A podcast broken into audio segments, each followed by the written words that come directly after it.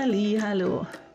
Herzlich willkommen bei Schulstart mit Herz, dem Podcast für einen glücklichen Schulstart. Für dein Kind und für dich. Ich heiße Valerie, bin selbst Mama in einer Patchwork-Familie mit vier Kids.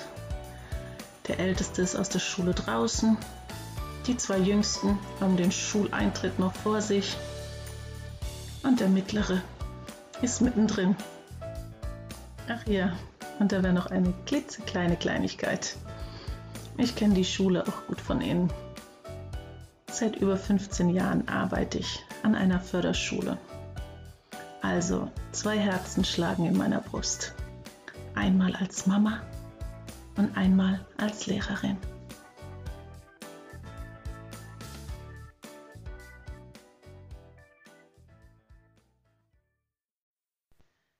Als Einstieg wollte ich dir einmal kurz berichten, warum meine Stimme vielleicht manchmal ein bisschen kratzig klingt. Also ich gehöre ja zu den Lärchen und bin schon immer extrem früh wach. Heute war ich also um fünf schon wach und gehe dann rüber ins Büro, weil das ist dann wirklich auch ein bisschen die ruhige Phase bei uns im Haus und ich kann in Ruhe was schaffen, aber die Stimme ist teilweise noch ein bisschen verschlafen. Genau. Aber deshalb startet der Podcast ja auch, wenn ich ihn immer ähm, hochlade, um 6 Uhr. Das kann man so einstellen. Wobei ich hatte jetzt gesehen, bei dem Programm wo ich das Ganze hochlade. Da startet es um sechs und dann bin ich jetzt gerade zum Beispiel bei Spotify rein, weil ich wollte meinen Motivationssong hören, damit ich so ein bisschen in den Groove reinkomme. Ähm, da war das jetzt 6.08 Uhr und das war noch nicht online. Also bin ich jetzt auch ein bisschen verwundert. Schau mal, wann das im Laufe der Zeit dann jetzt hochkommt. Also das mit dem 6 Uhr scheint wohl nicht auf allen Plattformen so zu sein. Ich werde mal versuchen herauszufinden, woran das liegt. Zur heutigen Folge. Da erreichen mich nämlich immer wieder regelmäßig Nachrichten von Mamas, die fragen, ob ich irgendwelche Tipps habe, damit das Kind fürs Lernen ein bisschen motivierter ist. Weil sie einfach keine Lust darauf haben und die Mamas schon gar nicht mehr wissen, mit welchen verschiedenen Tricks sie das Kind zum Lernen bewegen können.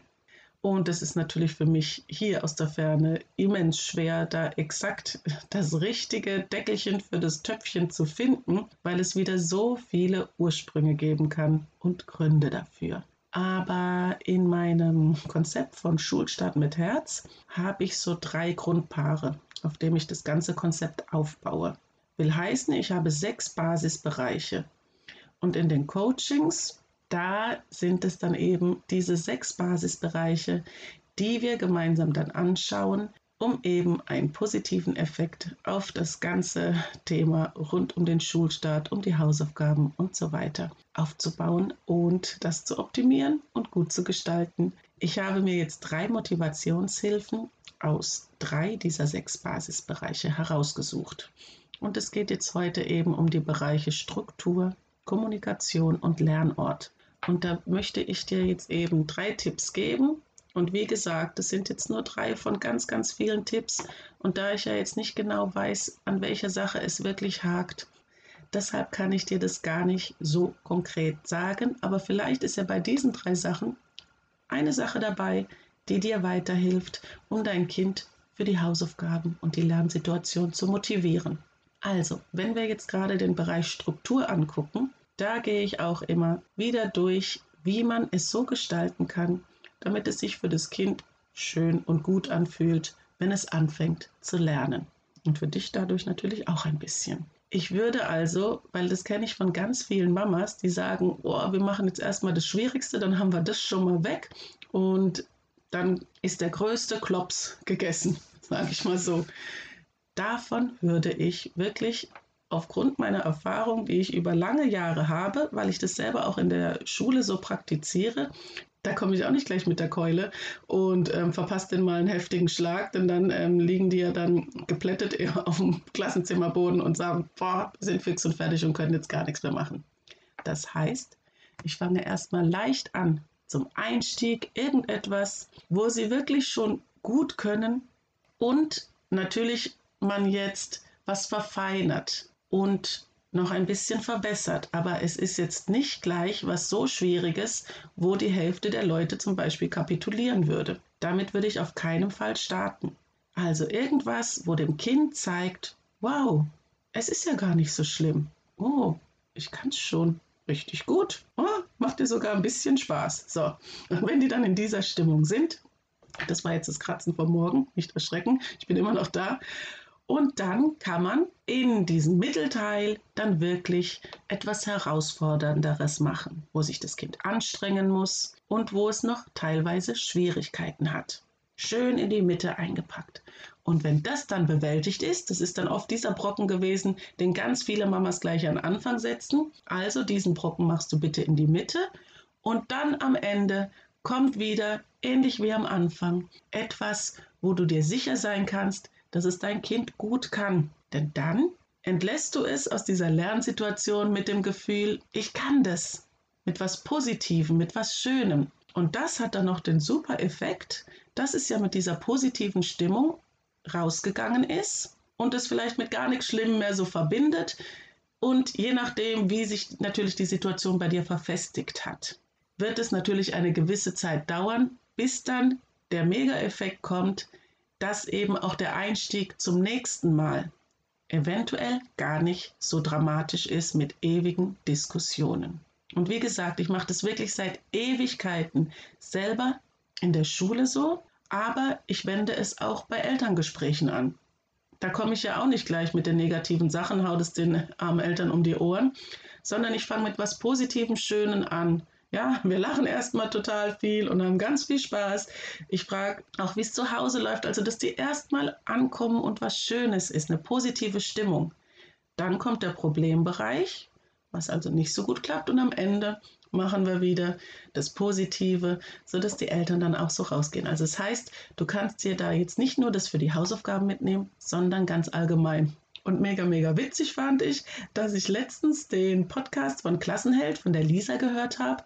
Und da gibt es sogar einen Namen für diese Methode, wo ich dachte, wow, ich mache seit Jahren eine Methode und weiß den Namen nicht. Verrate ich dir jetzt. Sie heißt Sandwich-Methode. Und genauso empfehle ich dir auch den Podcast von der Lisa. Der Podcast von der Lisa ist eben für Kinder ab der fünften Klasse ungefähr. Genau, deshalb wäre es dann, falls du jetzt ältere Kinder hast, auch noch meine persönliche Empfehlung für dich, mal bei der Lisa reinzuhören. So, dann kommt schon der zweite Tipp und da sind wir jetzt im Basisbereich Kommunikation. Und auch da sind dann die Mamas teilweise erstaunt, wenn wir diesen Punkt im Coaching abarbeiten, wie viel sie doch auch selbst mit beeinflussen können.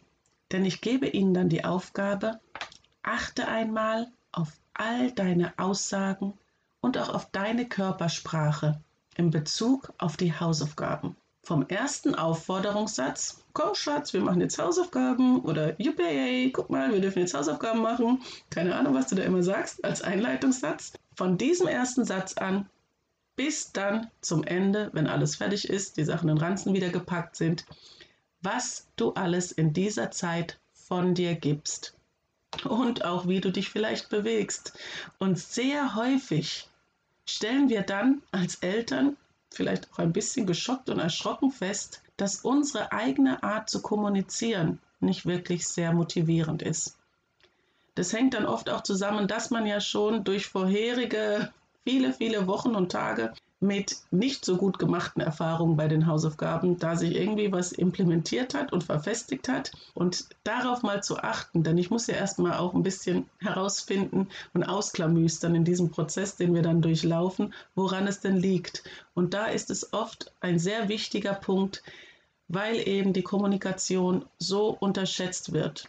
Und damit meine ich nicht nur das gesprochene Wort, sondern je nachdem, wie die Situation in den Coachings ist, lasse ich die Eltern sich auch selbst filmen und sie sind dann wirklich erschrocken, wie ihre nonverbale Kommunikation gegenüber dem Kind ist. Also es ist dann teilweise, weil man ja selber, ich kenne das ja auch von mir, man ist dann so angespannt, wenn dann das Kind da sitzt und davor einfach schon so viel gelaufen ist, dass man nur noch denkt, wie schaffe ich jetzt noch hier fünf Minuten ruhig zu bleiben und wieso macht es das nicht wieder so und ich kenne es einfach zu gut auch. Deshalb, also man ist selbst angespannt und wirkt dadurch, auch wenn es einem so nicht bewusst ist, teilweise ziemlich bedrohlich.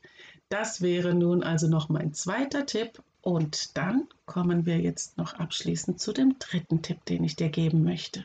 Also der letzte Bereich, der ist der Basisbereich Lernort. Und gerade beim Lernort, das ist auch ein sehr umfassendes Thema, wenn ich das im Coaching behandle, so dass das jetzt nur von vielen Lernorten einer ist, den ich jetzt herausgepickt habe. Und zwar nehmen wir jetzt wirklich nur für dieses Beispiel das Kinderzimmer. Wobei ich eben auch genau weiß, dass nicht so viele Kinder ihre Hausaufgaben im Kinderzimmer machen. Und da hängt es natürlich jetzt auch wieder exakt vom Alter ab und auch die häusliche Situation. Und ich könnte jetzt vom Hundertsten ins Tausendste kommen. Aber wir nehmen das jetzt einfach mal so an.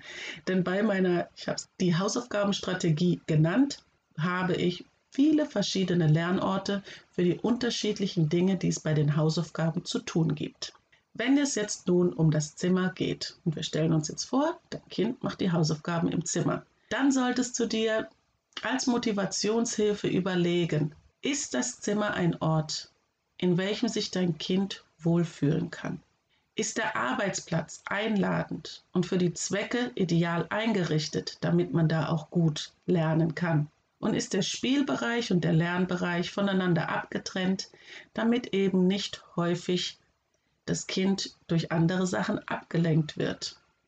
Und so wäre es jetzt für, für dich noch mein dritter Tipp, einmal exakt den Lernort unter die Lupe zu nehmen und zu gucken, wie man es so gestalten kann, dass er auch motivierend und schön ist. Denn keiner hat Lust, Hausaufgaben an irgendeinem dunklen letzten Eckchen zu machen, der voller Krusch ist und einfach nicht einladend und man sich nicht wohlfühlen kann. Und das ist jetzt auch eine gute Gelegenheit, dass du mit deinem Kind gemeinsam versuchst, den Ort so zu gestalten, wie es für eure Gegebenheiten und eure Situation geht. Also einfach das Bestmögliche draus machen. Und da empfehle ich auch immer, das Kind mit einzubeziehen und das mitmachen zu lassen. So, damit wären wir jetzt auch mit den drei Punkten durch und ich möchte sie noch einmal kurz wiederholen. Also, mein erster Tipp in der Struktur oder im Ablauf, wie ihr vorgeht, dass ihr erst leicht startet, dann was Schwieriges und am Ende wieder was Leichtes macht. Da ging es um die Struktursache. Dann ging es noch um die Kommunikation. Das war der zweite Punkt. Dass du wirklich einmal auf dich achtest wie du in dieser Situation kommunizierst mit deinen Worten und auch mit deiner Körpersprache. Weil die Kinder natürlich dann auch wieder dir etwas entgegenbringen und so schaukelt ihr euch gegenseitig hoch. Und die dritte und letzte Sache war eben der Lernort. In diesem einen Beispiel habe ich jetzt das Kinderzimmer gewählt, dass ihr da, wenn dein Kind im Zimmer die Hausaufgaben macht, den Lernort so einrichtet, dass man sich wohlfühlt und dass es auch motivierend ist. Und weil ich ja auch in der letzten Podcast-Folge darauf hingewiesen habe, dass ich eben zu dem Kinderzimmer auch noch was sagen möchte, hängt es ja auch ein bisschen damit zusammen, dass sich dein Kind eben da auch sicher und geborgen fühlt in seinem Zimmer, dass es der Rückzugsort deines Kindes ist, wo es einfach auch seine eigene Privatsphäre hat und dass wir das als Eltern auch respektieren. Da kommt es natürlich auch aufs Alter an. Aber da ich jetzt ja davon ausgehe, dass dein Kind Vorschulkind oder Grundschulkind ist, würde ich auf jeden Fall dir empfehlen, dass du deinem Kind auch diesen Raum lässt. Natürlich nicht komplett, sondern das ja, wenn ihr ja zum Beispiel, wie schon in der vorherigen Folge, das mit der Ordnung gut im Griff habt und man bringt natürlich auch die Kleider rein. Also es ist jetzt da nicht komplett auf sich gestellt, aber dass du das trotzdem berücksichtigst. So, So, und damit wären wir am Ende angelangt. Und ich würde mich mega freuen, wenn du nächstes Mal wieder dabei bist. Ansonsten findest du mich auch in der Zwischenzeit unter Schulstart mit Herz bei Instagram und eine Facebook-Gruppe gibt es auch mit dem gleichen Namen. Und wenn du irgendwelche Fragen hast, dann kannst du mich gerne anschreiben. Ich freue mich aber genauso auch noch über Feedback diese ganzen Infos schreibe ich dir einfach in die Show Notes und da kannst du in Ruhe nachlesen. Auf jeden Fall wünsche ich dir eine wunderschöne Woche. Mach's gut. Tschüss, deine Valerie.